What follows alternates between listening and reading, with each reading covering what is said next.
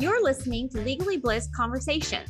This podcast reclaims and rewrites the stories female attorneys have been told about how we should practice law, grow our businesses, treat our clients, treat ourselves, and craft our identities as female attorneys. We'll hear inspiring stories from current and former female attorneys, the ones who question the stories they've been told, the ones who aren't afraid to live boldly and step into their own power. We'll learn from women who define success on their terms. Through lighthearted and curious conversation, we'll unpack the challenges these inspiring female attorneys have already navigated. So join me on this journey. You'll be empowered and ready to rewrite a completely new story about what is possible for you. Well, hey there. I'd like to welcome everyone to the Legally Blissed Conversations Conference Room, which is a regular roundtable where we get together to discuss an impactful subject matter that we think will help our audience better navigate life and law. My name is Susie Hickson, and I'm a trademark attorney and the founder of Legally Blissed. While female attorneys seem to be incredible advocates for others, they seem to struggle with self-advocacy.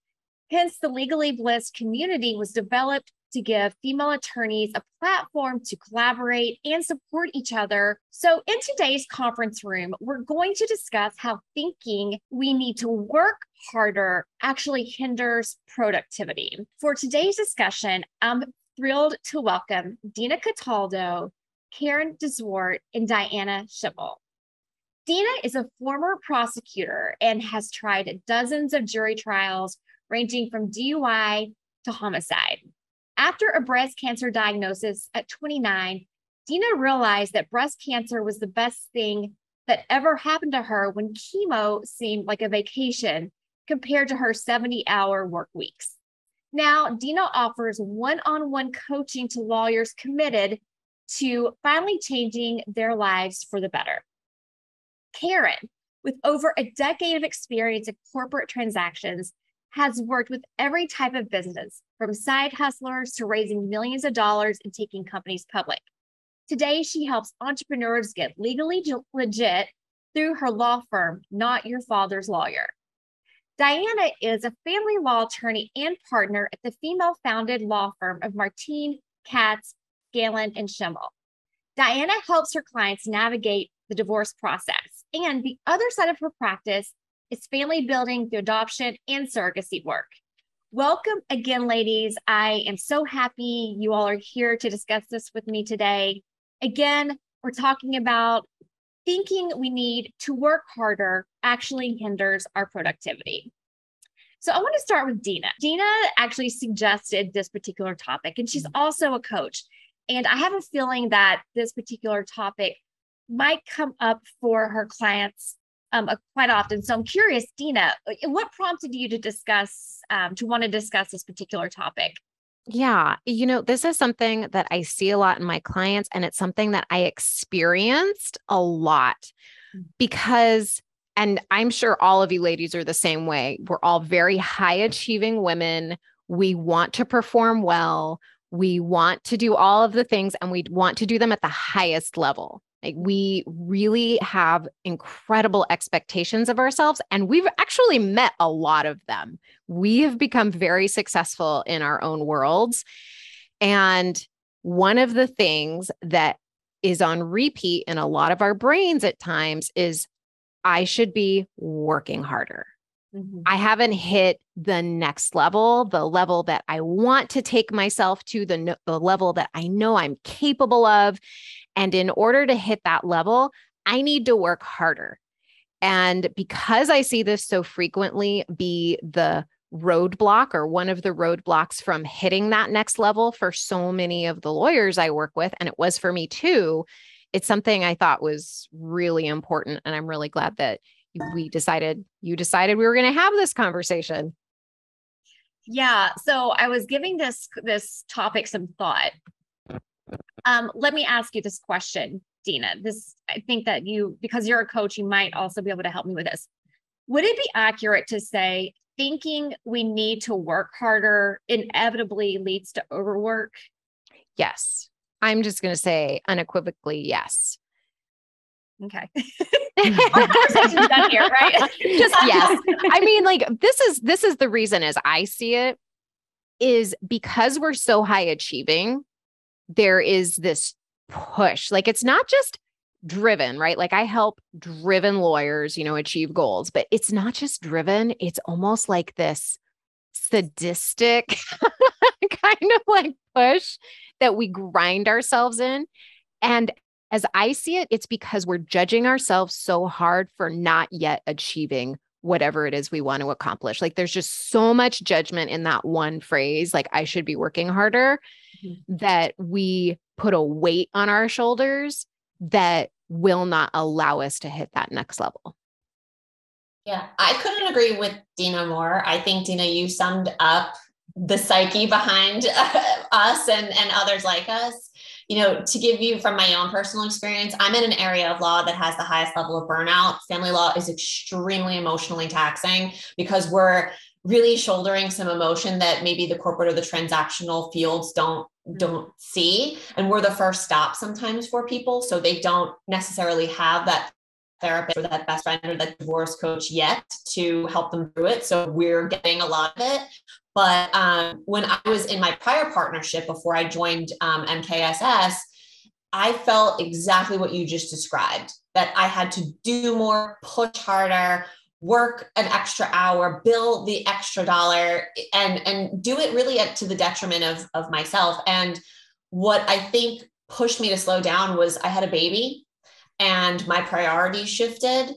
And I, similar to what Susie said in your introduction, I looked at maternity leave and sleep deprivation as my vacation. It was easier for me to do that than what my high power job was pushing me for. And really in taking a step back and looking at why I was doing that, it was exactly what you just said. I felt like I hadn't fully achieved despite actually having an extremely high level of success. And I thought that more time, more commitment was better. But now I'm on the other side of maternity leave. I'm on the other side of a pandemic. I'm with a new partnership and I'm actually more productive. Our firm is more successful than I was in my last partnership because I actually scaled back and started valuing rest and started valuing the other balancing parts of it and not always constantly having the wheels turning in my head to do more. I started becoming more present in what I was actually doing. And it was like an aha moment. I surprised myself that it got better and it was more manageable. I think that what's interesting that has always resonated with me is that the nature of the legal industry with the billable hour kind of rewards that type of more, that's the point. We have to, aside from the insane billables that are often required of attorneys, that it really checks in your mind, I'm functioning in 6-minute increments. I have to bill X amount this day or this month or this year. That's going to get me whatever, a bonus, a partnership track job, whatever that next achievement will be. So it's really ingrained in our minds because of the nature of the industry. And I know that, some firms are shifting some of those priorities. And I do think that especially with women, when they become mothers, it becomes this kind of wall that you kind of run straight into. That I know that I had a very similar experience that I kind of was like, what do I do now? I have a human that I have to pick up at 6 p.m. because that's the time the daycare closes. And then they need to be fed and bathed and put to sleep. And so there aren't the same time. You have more time constraints as a mother for sure. But I think even as you grow and mature in your business and you start to kind of see, because I think that it's easy to kind of say mothers, have this different, these shifting priorities. And in a lot of ways, that mentality is why they're often penalized in the legal industry, especially. But anybody, right? I always like, I had a little secretary I worked in my firm who wanted to go to yoga at 4:00 on, Tuesdays and Thursdays. And I was like, I think that's cool. You should do it. But the partners were like, that's not okay. And it's weird because I thought, she's motivated to get her work done before she leaves because she's not going to leave if she doesn't have her work done. She's healthy, mentally and physically and emotionally if she can go and do this thing for her.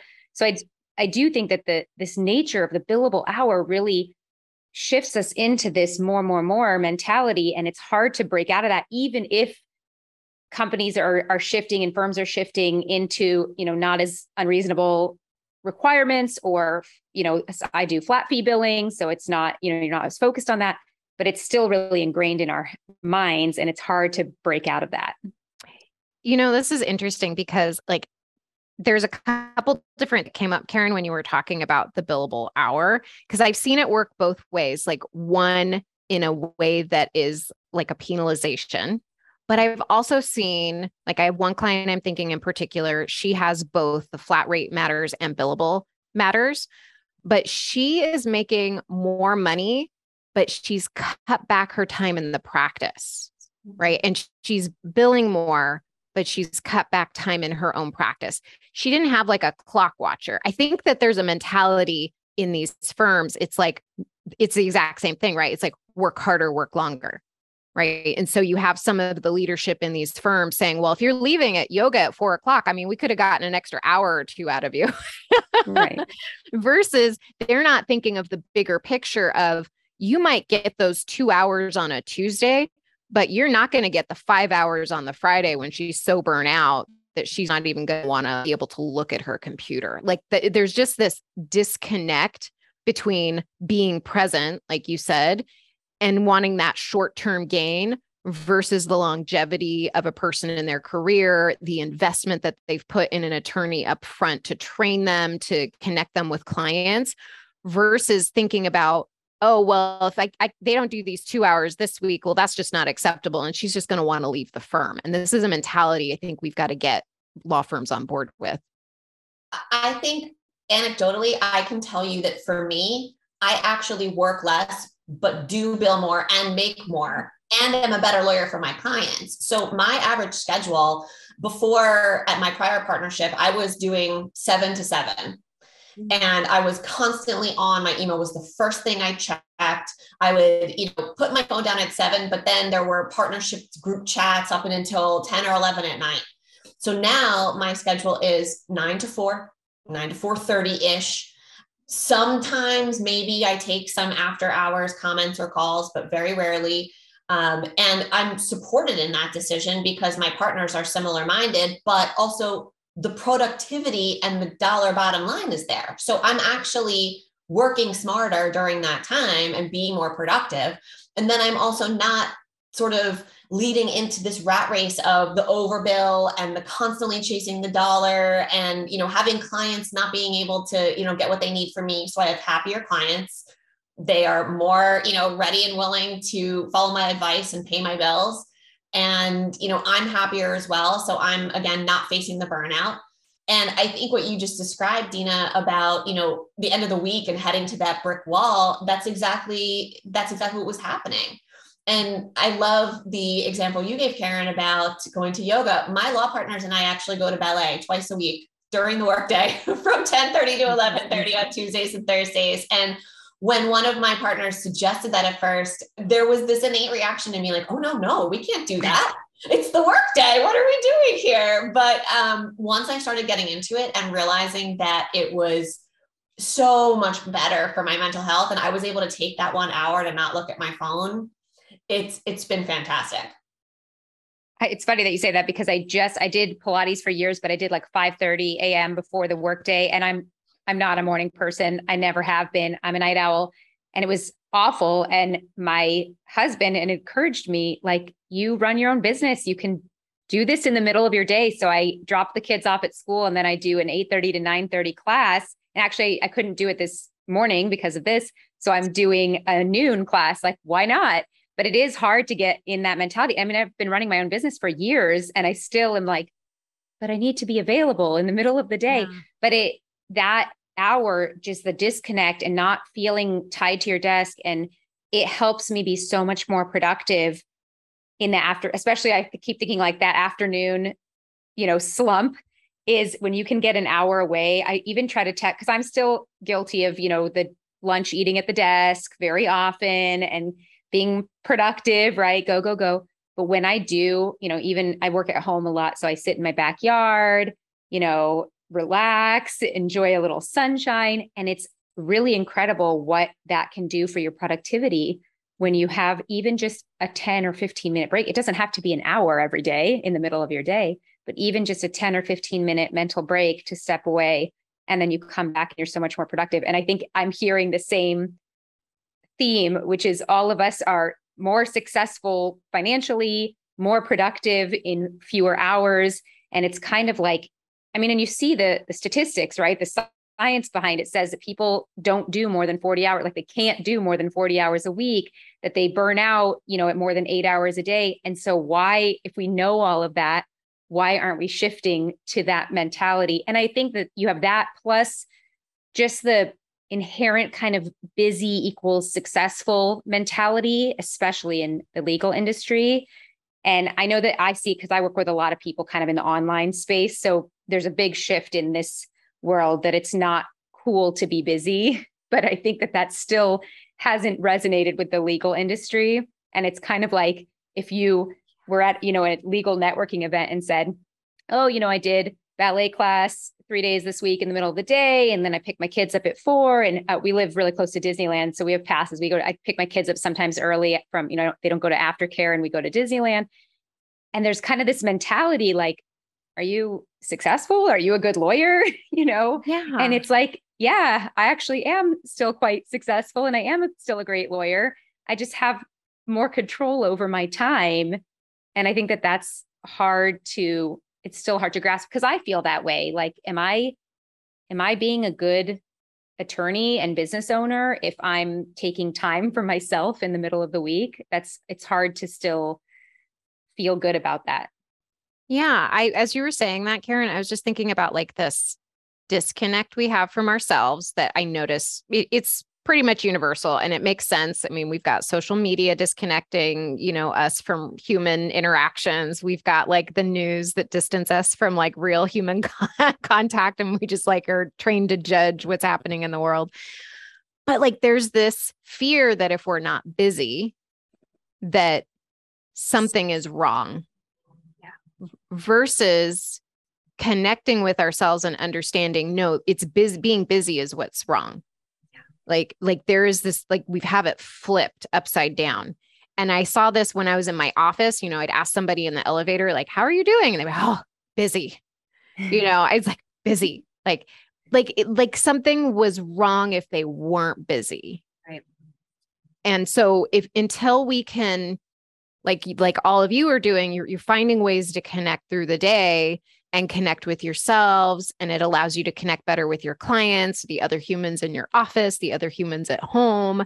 Like until we start connecting with that real life better, I think we're just going to be like at the mercy of busy. Or in society that pressures us to be productive, right? Like that's kind of the other thing I wanted to talk with you all about is the word productivity. Right. And being productive.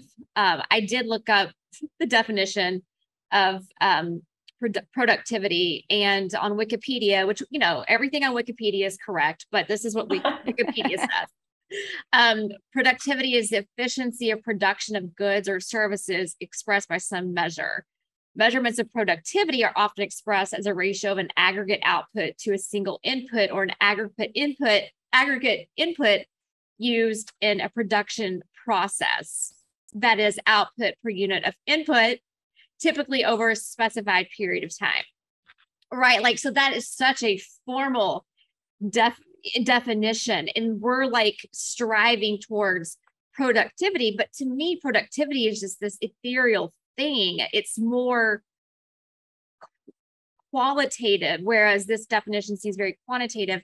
And I'm wondering if we are as a society, or even us as lawyers or, you know, female professionals, if we're just, we're experiencing too much of an emphasis on productivity. Like everywhere you look, there's like productivity apps, right? Like how to be more productive. Here's time management, all of the things, right? Would you all agree?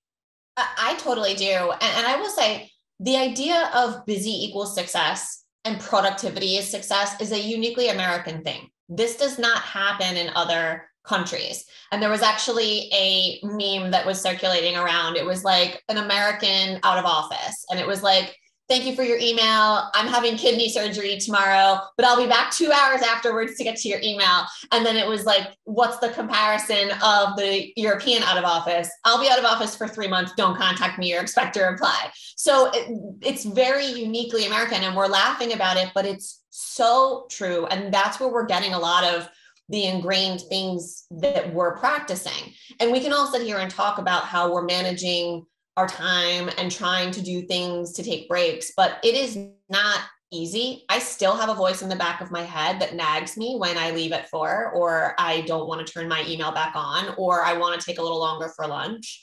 But I try to self-talk and remind myself that I'm more productive when I take that time, and it's okay. No one is judging me. This is all just me. It's all coming from me, but it doesn't help when society's like that. And I think the other thing that we all forget is the 40-hour work week was a founded idea from Henry Ford back in like the, industrial era of the factory worker. And the other thing that people forget is the 40-hour work week was set up for the laborer who didn't have to do it all. So that person had, a spouse at home taking care of the home or the children. And now we have to do all of it in that 40-hour work week. So we're continuing to use the confines of our structure that just hasn't evolved with our society. Now women are in the workforce, more than men, and we need the help in that 40-hour work week to do everything because we can't do it all. We don't have the same luxury that those original 40-hour workers had. And Diana, that you tied in, I thought, so nicely to Susie's productivity definition, because that's exactly what I was thinking, is that this was really from the assembly lines of the industrial era, exactly what you're saying. And that it was basically X number of widgets created in X number of hours. And especially with kind of the knowledge workers, which lawyers fall into, it's not a direct widget to time spent. So it makes it harder to quantify what is productive in our work, right? Is it productive if you build 8 hours today, but I only build 4, but I developed really strong relationships with our clients that are going to last now for the next 5, 10+ years, and it's hard to really quantify a lot of the work that we do.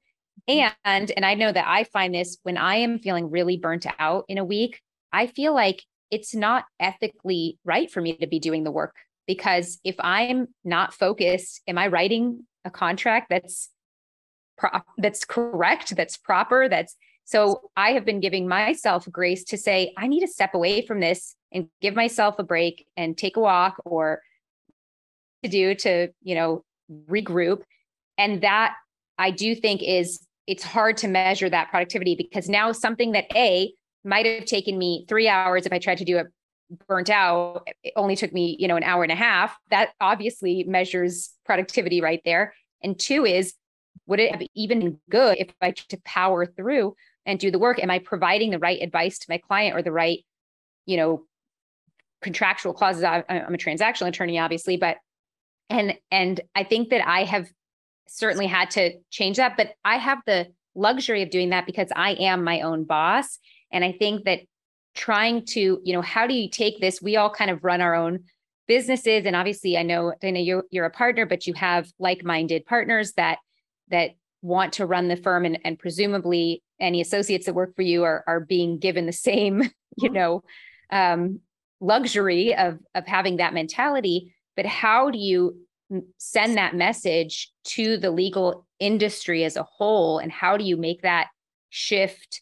Let's take a quick pause for a message from my sponsor, Prominent Practice. Are you thinking about a career transition? From big law or partnership to a solo practice, selling your practice, or maybe you're launching a project unrelated to law. Whatever the reason for your transition, you'll need support along the way. Enter Prominent Practice, an executive consulting and marketing firm specializing in branding, positioning, and reputation management for transitioning attorneys. Founded by a female entrepreneur who spent a decade building smart digital platforms for thought leaders before pivoting to focus on high-end service providers who were preparing for successions, mergers, and acquisition events in their businesses. If you're thinking about making a big business move, don't risk losing the ability to leverage the reputation you've spent your career building. Let Prominent Practice be your guide. Visit prominentpractice.com/blissed for an exclusive introduction. And I know that some of the really big firms, some big law firms are making, you know, interesting strides. I find that really unique because I worked for a boutique firm when I worked before I went on my own. And they didn't have the same resources to provide that kind of flexibility to, you know, mothers. They don't have like a ramp up period for, I had to negotiate my own maternity leave. I apologized for being pregnant, you know, like I was the only female attorney. So it was a whole different thing. But I do think you have the big law, there's kind of like some that are moving toward more unique ways of practicing law, but then you have some that are still very traditional. And then you have smaller firms, and some are doing, and I think, Diana, yours is a great example. And I do think a lot of them are female-led because they have a more unique perspective to create kind of different types of productivity, different types of qualitative KPIs, you know, for their attorneys. But then you also have small firms that maybe would be interested in it, but they don't necessarily have the resources. You know, my firm all but replaced me on my what was supposed to be only 8 weeks of maternity leave because they didn't have anybody else to do the work. They needed to hire somebody.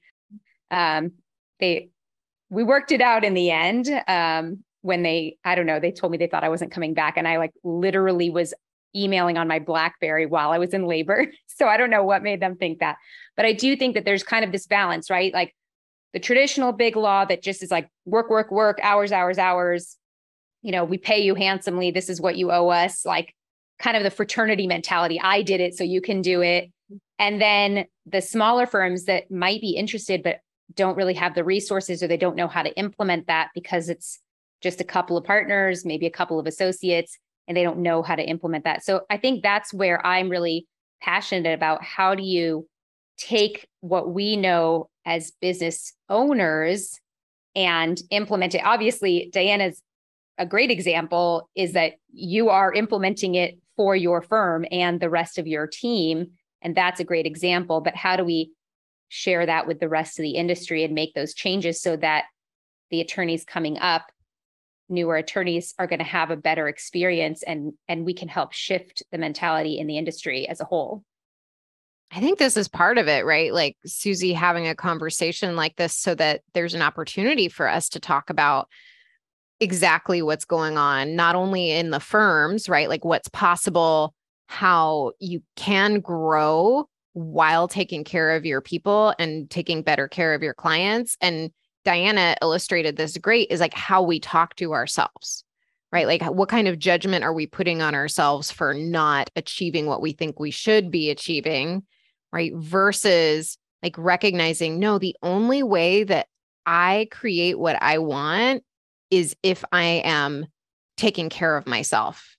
And this is something that's required if I want to create the success that I want in my practice, the success I want in my relationships. I think this is like a great starting point. I agree. I know it's going to be a slow process, but I think when I came out of school in like the 2008 recession era, we started to see, I think, the first wave of like big law crumbling. And that's when some of the firms went under. And that's why a lot of people in my era went out on their own because we didn't have that option. But I think aside from fantastic communities like what Susie's created and these conversations with attorneys from across, you know, the country, I think the other thing is if we keep implementing this mentality in our firms and we keep drawing the talent and drawing the employees, then there really won't be anyone left to go to the big firms and to do that. And if we're competitive on our level and our like-minded, you know, mindset and mantra, then it forces the other firms that if they want to hire and they want competitive employment packages, then they have to do that as well. And again, that's not going to happen overnight. But I think if we keep showing them what's there, like for me, we have an associate attorney at my firm and she went to Drexel Law School in Philly, and she still stays in touch with the other people she went to school with, and they compare notes. They do talk about what their employers are doing. So when we're now looking to hire someone else, is my associate going to talk about what our package looks like? And then maybe that person at the big firm or the firm that doesn't subscribe to that mentality is going to start thinking, oh, well, wait a minute, I can have different than what I have now. And either that results in a conversation with her current employer or with, you know, a jump to a different firm. So I think that's the starting grassroots part of this. So I think kind of one of the anecdotes to this striving towards productivity that we seem to have so ingrained in us, whether we realize it or not, you know, at least until we're able to kind of become aware of our own thinking about it, at least. And it sounds like, Diana, you are, right? Because you kind of notice, you'll notice yourself, and you'll be able to kind of shift your mind when you're thinking, well, maybe I should forego, you know, our ballet lessons today and work. But I'm curious, I want to talk about playtime a little bit, because I think that as adults, we don't do this enough. I'd love to talk with you all a little bit about where you permit playtime in your life, what it looks like, and how you think it impacts your, should I say it, productivity at the end of the day. Because there I go, right? Like it's just there.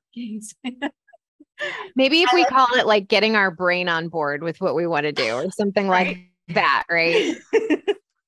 I like that you're calling it play. Like, I don't even really think of it that way. But, you know, when you said that, and I was trying to think my answer, I have a very literal answer. I play with my toddler.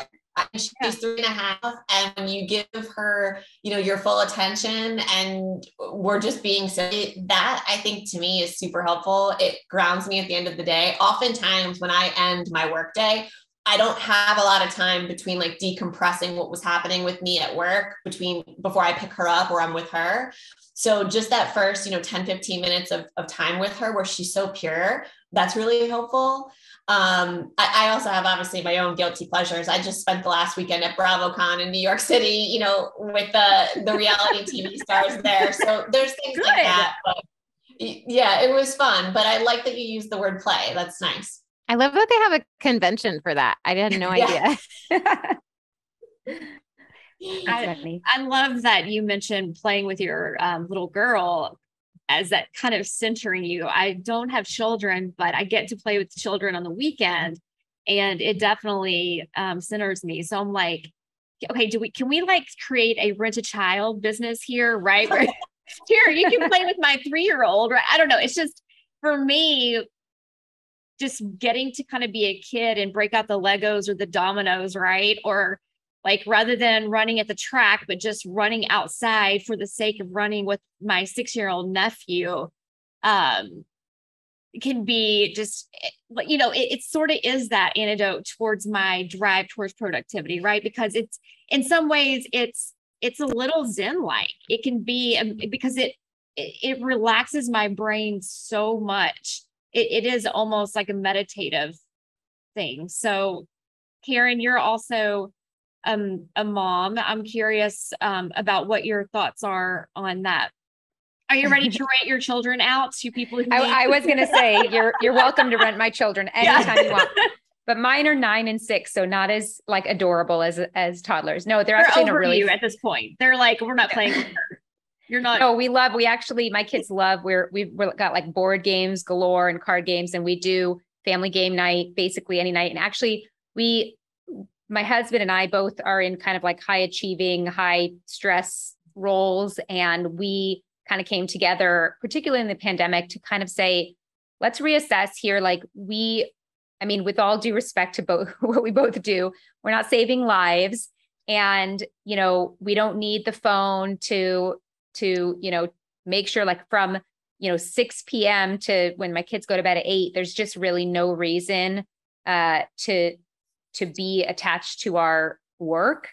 And so we really took the time to, and we've always had kind of a no phone at dinner and stuff, but really took the time to, let's do family game night. Let's play together. Let's goof off. We do like dance parties sometimes. And I actually was going to say, I do really look forward to that, but what I'm finding is that I really have to break up my day. The nature of law, and I think this is probably true in any area of law, especially obviously in more, intense areas like prosecution or family law, corporate transactions aren't that emotionally intense, but it's really like high functioning work, right? You can't, there's not anything that's kind of monotonous. Like, I'm just going to do some data entry today because I don't feel like working. And so allowing myself to take those breaks midday or midweek has been a game changer for me. And just like you said, right, it is kind of the playtime, whatever that might look like. I really love to, I love Disneyland, probably even more than my kids. So I actually have a girlfriend who also runs her own business and has flexibility. And she and I often just meet for a few hours at Disneyland and have lunch and a drink and go on a couple rides and go home. And to break up my day is like, it's honestly amazing how much I can get done when I come home, at 3 p.m. And I'm like, from 3 to 5, I get so much done because it was literal play.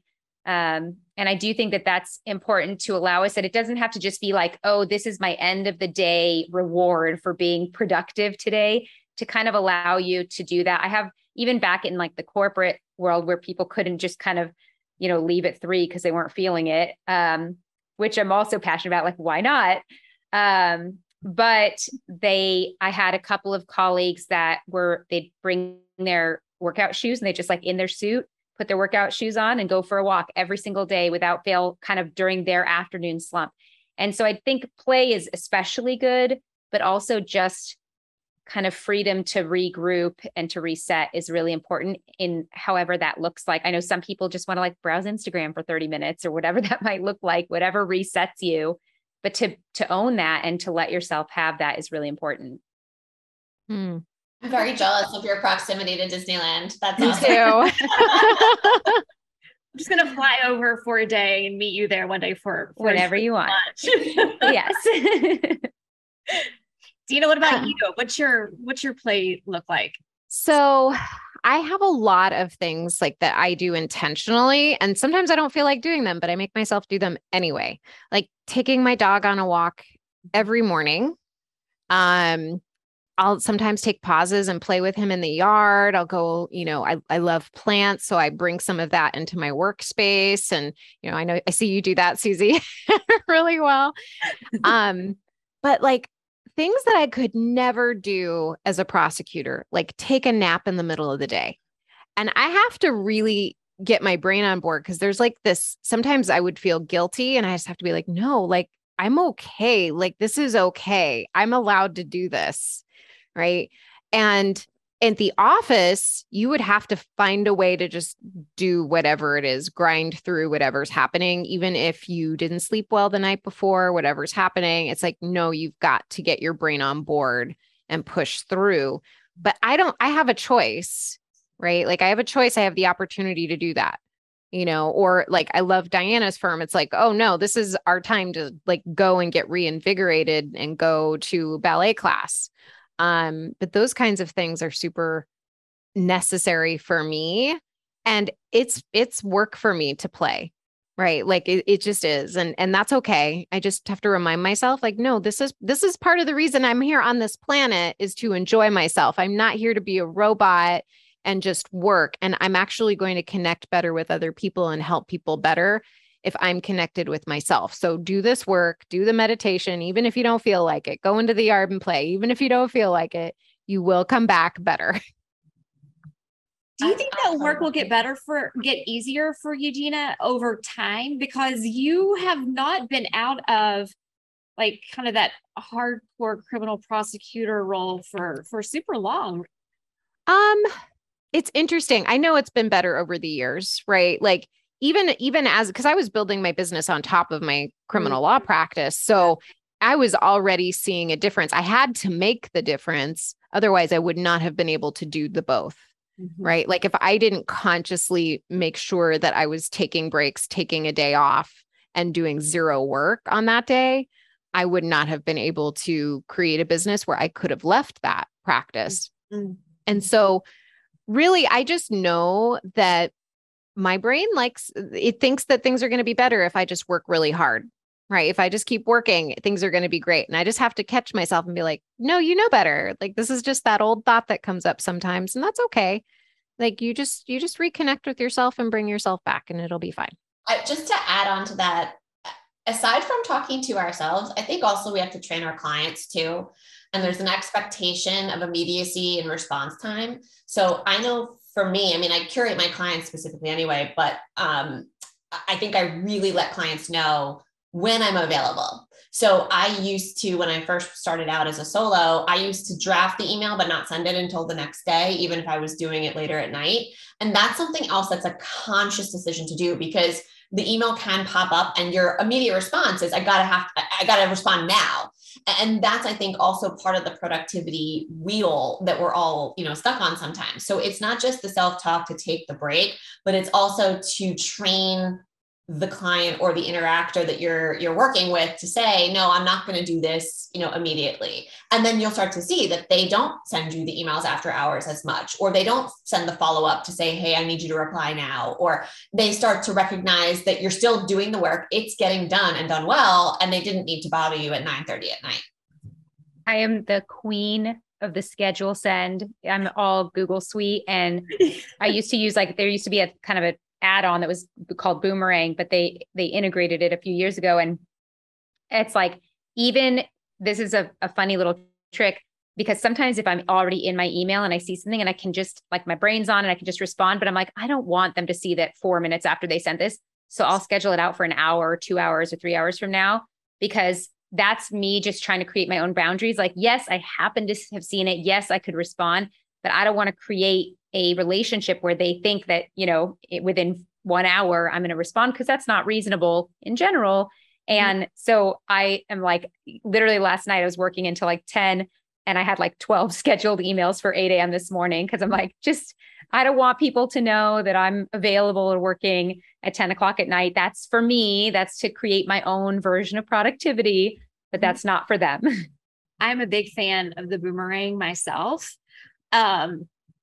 And it's funny because when I figured that the beauty of Boomerang, right, or, scheduling out emails in whatever kind of app you're using, I remember thinking how when I was an associate in a law firm, that it was almost like a badge of honor to be sending out an email response to partners at 9:00 at night or on a Saturday afternoon, and now it's there's no, and I'm the same way, Karen, sometimes I'll look at an email, I'll peek, or, maybe I am working a little late, but I don't want the client thinking I'm going to be a 5-minute responder, right? Or that I'm working late into the night. That's just not a great expectation to create, unless you're a firm that wants to create that type of relationship with their clients, right? But be very cautious if you do, and check out Boomerang. It's a great app. I'm a fan. Yeah. Guys, this has been such a fun conversation, because we didn't talk about tips for productivity, right? Or what can we do to increase our productivity, or how can we, what hinders our productivity? Because there are thousands of websites out there that are going to give you a ton of tips about how to do all of that, all of the productivity things. So I want to thank all of you for coming here and talking about your personal experiences with the should we call it the P word? That kind of sounds weird. But okay, so let me ask you just kind of as a parting question. I'm curious, rather than productivity in air quotes, rather than striving towards that, what do you want to strive towards instead? What is important to you? I'm going to say problem solving, right? So when we think about our week, we rarely think about it as a puzzle. We think about it as how much can we cram into this week and get done versus how can we make our lives easier? So if we're looking at our week ahead and we're saying, okay, well, there's these things, these tasks I want to accomplish, how can I make my life easier? I can start problem solving and say, well, maybe I need to get this call done first, prioritize that so I can have this by the end of the week. Maybe I need to connect with this person because that's going to help me get what I need to finish this project. So if we think about productivity as more of just problem solving ahead of time, I think we can create something that feels more even-handed and more connected. And I think like if you stay on the P alliteration, then, and you kind of touched on it, you know, that prioritizing, and that can be your work or your play or whatever, you know, needs to fit in, but it doesn't have to be more. It's just put things in the priority that makes sense for you in that moment, in that time. And I always tell people that, right, is what works today might not work next week, next month, or that next year. So just to give yourself the flexibility to prioritize differently as different kind of seasons come up. Yeah. This doesn't start with a P, but I think of balanced expectations. You know, I look at my week ahead and know what I need to get done and what I'd like to get done. And I really have to train myself to think, if I don't get it all done, like what's the real consequence? As Karen said, you know, we do important work, but are we really saving lives? I don't know. But so to me, not catastrophizing, you know, an item unchecked on my to-do list is a big piece of it. And really prioritizing, you know, what I'm going to do, but balancing that with an expectation of maybe, you know, my daughter's going to get sick and I'm going to have to pick her up, or maybe, you know, opposing counsel is going to file an emergency pleading that I wasn't expecting on my radar that week. So being able to pivot and do, you know, what you can while not, you know, chastising yourself if it doesn't get done. And I'm not going to chastise you for not using a P word. I thought that was use pivot. I think she can use pivot on that one. Oh, I like that. I would say, and again, this would not be a P word unless Dina can come up with a P word for us here. Like I want to try to start thinking about like, where can I create value, right, for my clients and just anything that I'm working on. Dina, come on, let's come on. Oh, okay. I didn't realize I had this. You're on the spot. No. You know, like when we're creating value, we're really thinking about problem solving for them. Yeah. Yeah. Right? It's just another way of problem solving and thinking differently about like what it is they need and how we can provide that. Provide for them. I like that. I love it. And one thing I wanted to say about Karen's comment, you know, your calendar changing and being ready for that. Dina, one of your podcast episodes, I'm looking back here on some of my notes. I think it was episode 215, you had mentioned like time as a social construct in that episode. And then also kind of that importance of giving yourself grace, right? Like when your calendar, you know, you might say that you want to plan for the week on Sunday night, but it might not happen, right? Like giving yourself that flexibility, that grace to not be beholden to everything on your calendar, right? And using it as a tool, like not as something that is necessarily owning you. So that was you gave some really great tips in that episode. So I recommend, if anyone's listening to this, to go listen to Be a Better Lawyer podcast with Dina. And that one was episode 215. It was really good. Well, thank you very much. Guys, thank you all again so much for being here. And I think that this was a really fun inaugural episode of the Legally Blissed Conversations Roundtable. So thank you all again. Thank you. Thank you. Bye, guys. Thank you so much for hanging out with us today on Legally Blissed Conversations. If you love this episode and you want to hang out with other inspiring and light gold female attorneys, be sure to join the Legally Blissed community at LegallyBlissed.com. And be sure to follow me on Instagram at Susie Hickson. See you next time.